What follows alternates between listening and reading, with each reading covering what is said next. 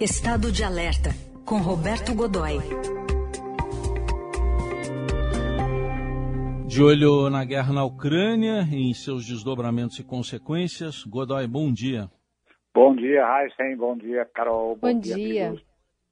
Bom, Godoy, nesse contexto da guerra que hoje entra no vigésimo dia, temos o início de um investimento da Alemanha, um forte investimento em defesa de 110 milhões, 110 bilhões de euros. O que, que você diz disso, Godoy?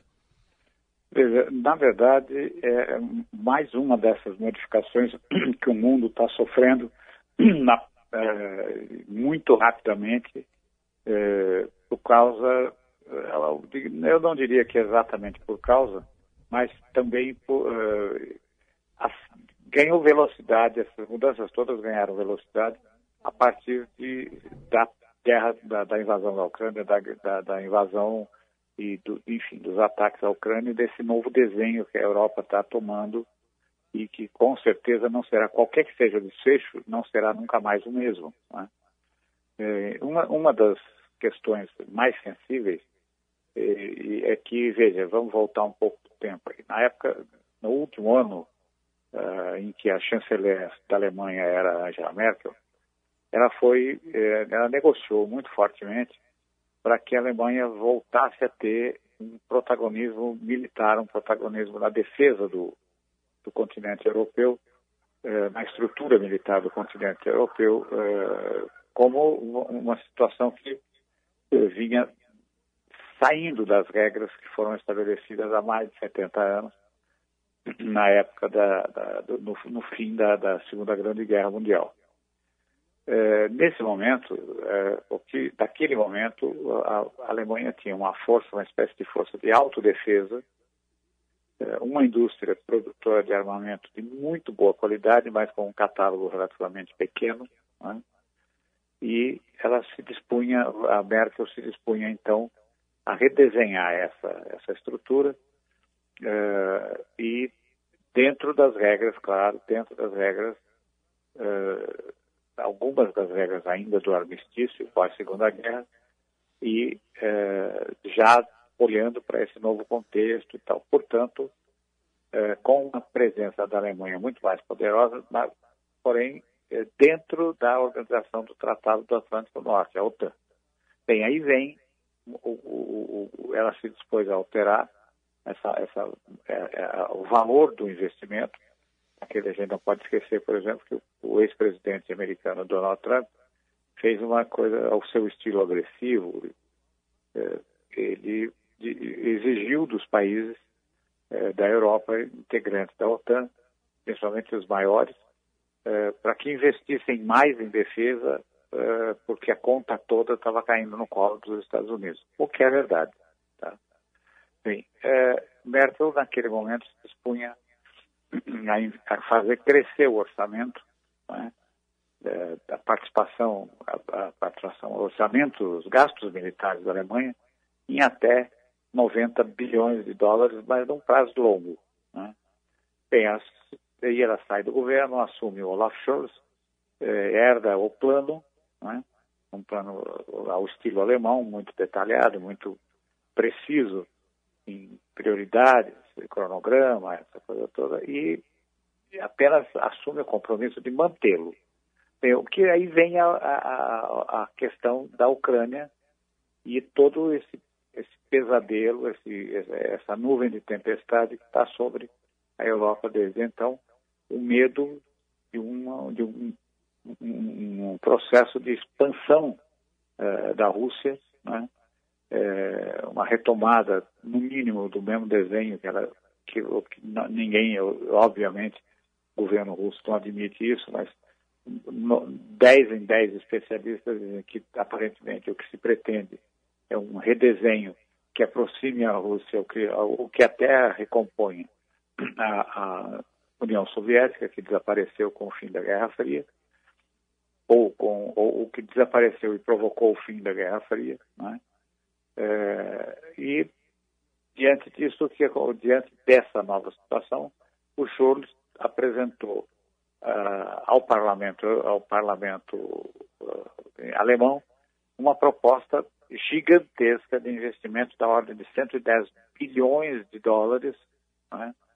Uh, isso é muito, muito dinheiro, principalmente em gastos, mesmo em, em gastos de defesa, que são sempre muito dispendiosos. Né? Uh, e se a gente mal comparar, apenas para ter uma referência, 110 bilhões é, são cerca de 115 bilhões de dólares.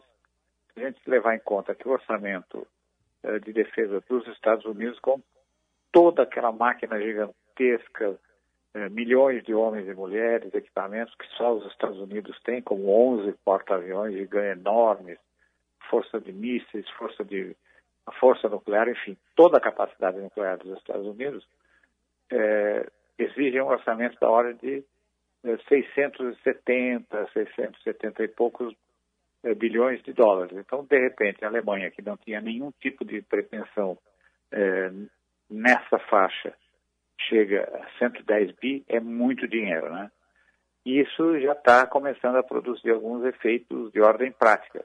Ontem, o, o gabinete do Scholz anunciou que, eh, ao início de, de negociações para adquirir 35 eh, caças F-35 Lightning II, que é um modelo, um modelo uh, de exportação desse caça, que é o mais moderno do arsenal americano. Ele se equipara ao F-22 e, em alguns casos, até supera né, ao F-20, é o F-22 Raptor, que é considerado o caça mais avançado do mundo, e ele está na mesma faixa é, de, de, aviões como o Sukhoi 30, 57 da Rússia, é, do, do J-20 da, da, da, China, enfim, são a ponta da ponta da ponta. Né? Por isso custa muito caro. O, e também começou a encaminhar outras negociações para expandir internamente o parque produtor de armas, uh, o mais tanque, a Alemanha já produz o melhor tanque do mundo, né? embora em pequena escala, relativa, relativamente pequena escala, e tem um, todo um elenco de outro, outros armamentos, inclusive mísseis antitanque, como os que está, nesse momento, por exemplo, transferido para a Ucrânia. Enfim, ele está investindo bastante nesse, nessa linha, e o primeiro, uh, o, o, a primeira, uh, primeiro contrato, digamos assim, provavelmente será o primeiro contrato de ordem prática, é a compra desses aviões cujo valor ainda não está definido, mas sabe-se que são muito, muito caros, uhum, são uhum. muito avançados e muito caros. E, portanto, ele é, é, apenas o início, isso tem que ser submetido ao parlamento, tem que passar pelas comissões, ele vai ter que explicar por que não está comprando um, um produto da União Europeia, então ainda demora um tempo até que tudo isso se passe e que os contratos sejam assinados. A gente pode imaginar que as primeiras entregas não aconteçam antes de quatro anos ou qualquer coisa nesse patamar. E Godoy, é, queria que você contasse para a gente é, de uma possível guerra comercial aí dos Estados Unidos contra a Rússia que pode estar atingindo a defesa do Brasil. Olha, é, Carol, na verdade, é, isso eu acho que ou, há um engano de interpretação aí. Hum. A guerra comercial não tem. Não, não, vamos, vamos aos fatos. O que é que, tá, o que, é que deflagrou essa, é, é, é, essa notícia, essa, essa, essa discussão? O fato do Brasil operar 12 eh, super helicópteros de combate Sabre, que é a denominação que recebeu aqui, na, aqui no Brasil, que são do tipo Mi-35. Eles são aqueles, aquela coisa toda cheia de bolhas, com armas, com, leva, ele leva um canhão de 23 milímetros, poderosíssimo, também pode disparar mísseis, foguetes, e além disso é um caso único, ele consegue transportar oito combatentes armados prontos para prontos para entrar em ação. E, portanto, você pode fazer um ataque ainda levando tropa para um uma, uma força especial uma equipe de forças especiais para atuar num determinado ponto. Ou, ou, ou isso, uh, o Brasil já opera há 10 anos, né? enfim, é um, é um, equipamento novo desse, desse ponto de vista, é uma, uma negociação é, que evoluiu ao longo dos últimos 10 anos e é um equipamento considerado novo e ele vai ser, começou a ser desativado agora, em fevereiro, e deverá, e, e o último dos 12 será desativado no dia 31 de dezembro desse ano. Uh, num primeiro momento, isso pareceu consequência da guerra comercial em que eh, outras ofertas, enfim, poderia ter, em que você poderia contemplar esses, é, é, essa coisa no sentido de uma dessa atitude no sentido de uma mudança de equipamento, uma troca, por exemplo, uma pressão dos Estados Unidos para usar equipamento americano ou equipamento ocidental de maneira geral.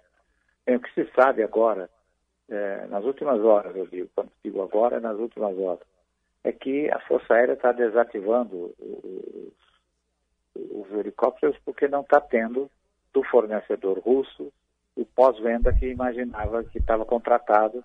Ela tem problemas para receber componentes, é, a, o fornecimento de peças demora meses, é, a, a, canibalização, ou seja, você tirar a peça de um, de um helicóptero para colocar em outro, nem sempre dá certo, porque as peças é, não são intercambiáveis em algum momento, é, ou não, não, não, se revelam intercambiáveis, é, e a, o contrato de revisão, atualização, é, apresentação de projetos de modernização não, não aconteceu. Então, diante disso, a Força Aérea Brasileira está optando por desativar para ter certeza, porque não tem certeza da disponibilidade desse equipamento, a gente já falou disso aqui, não desse equipamento, mas dessa coisa da disponibilidade, quer dizer, é, não se considera que abaixo de 80% da disponibilidade, ou seja, de você ter é, à mão o equipamento que usa ou comprou, é, não é aceitável em lugar nenhum do mundo. Então, é por causa disso que a Força Aérea está é, desativando os 12 helicópteros que ficam, é, em Porto Velho, é, numa base avançada, e tinham como principal missão até agora tem como principal missão até agora fazer o policiamento do espaço aéreo daquela área de uma, de uma determinada fração da Amazônia eh, e tem cumprido missões sentido com razoável êxito, com bom êxito. Mas agora a gente vai ter que, com, com certeza o país vai ter que vai ter que ir às compras e o carrinho eh, aparentemente vai colocar coisas dentro desse carrinho de compras vai exigir investimento significativo. Existem dois candidatos é, bastante fortes aí. É, a Itália e a própria França, que já nos forneceu anteriormente é, helicópteros que hoje foram modernizados e que são considerados helicópteros de ponta, né? hoje são considerados helicópteros de ponta, ela tem outros modelos, e eventualmente até a Alemanha, que tem um modelo de helicóptero chamado Tiger Tigre, e que atende às especificações do que todos os três, os três possíveis fornecedores atendem às exigências da Força Aérea. Muito bem, tá aí toda a explicação desse cenário de guerra e também das consequências aqui para o Brasil do Roberto Godoy, neste vigésimo dia da guerra da Rússia contra a Ucrânia. Parece Godoy, que deu uma... Oi. É, agora de manhã parece que deu uma, uma calmadinha, né? Ou seja, em vez de 10 mísseis, está caindo um só. Beleza. Ah, tá bom. Tá bom. Godoy, obrigado. Até a próxima. Um grande abraço. Até a próxima.